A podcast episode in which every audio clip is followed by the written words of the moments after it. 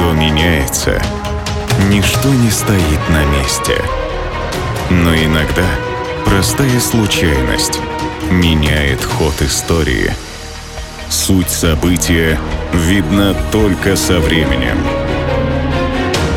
Эволюция.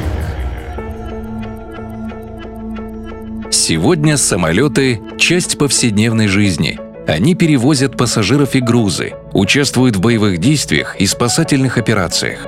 Однако освоение человеком воздушного океана началось не с авиации, а с воздухоплавания. Впервые человек поднялся в воздух на воздушном шаре, а первые коммерческие полеты осуществляли дирижабли. Именно они в начале 20 века служили основным воздушным транспортом. В 30-х годах прошлого века дирижабль мог пересечь Атлантику за пять дней. Легендарный воздушный лайнер «Граф Цепелин» с 1931 года совершал регулярные рейсы в Южную Америку, а за два года до этого совершил кругосветное путешествие за 20 дней. Путешествовать на дирижабле было намного комфортнее, чем на многих современных самолетах. В пассажирском отделении мог находиться ресторан, а на борту легендарного Гинденбурга была даже оборудована комната для курения на 20 персон, а в ресторане стоял рояль. Чтобы оценить комфортабельность путешествия на воздушном лайнере, можете пересмотреть фильм «Индиана Джонс и последний крестовый поход». Там в одном из эпизодов как раз скопирован салон того самого Гинденбурга. Так почему же сегодня мы не пользуемся таким комфортным средством передвижения? Все дело в трагическом стечении обстоятельств и одном несчастном случае. 3 мая 1937 года крупнейший в мире дирижабль «Гинденбург» отправился в очередной рейс из Германии в Америку. На борту находилось 97 человек, пассажиры и члены экипажа. Уже через три дня дирижабль был над Манхэттеном. Сделав несколько кругов над городом, лайнер направился к пункту своего назначения – авиабазе Лейкхерст. К вечеру Гинденбург прибыл на место.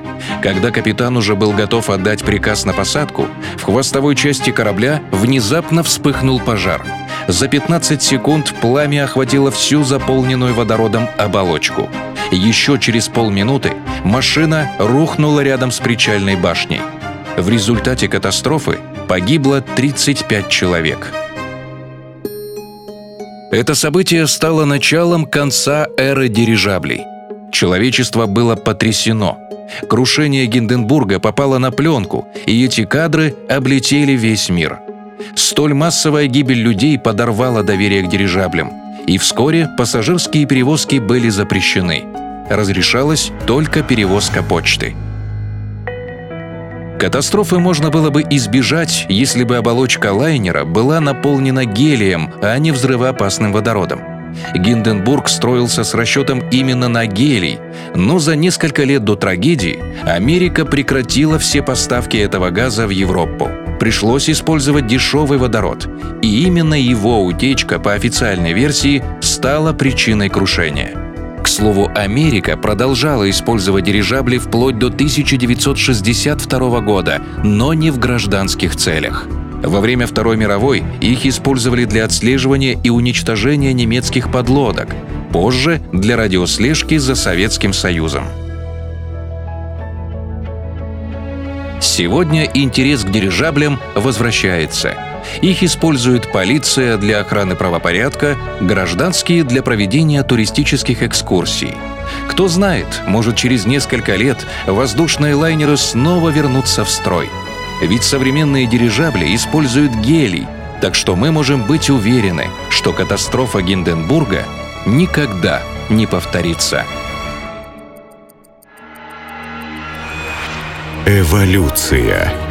Суть события видна только со временем.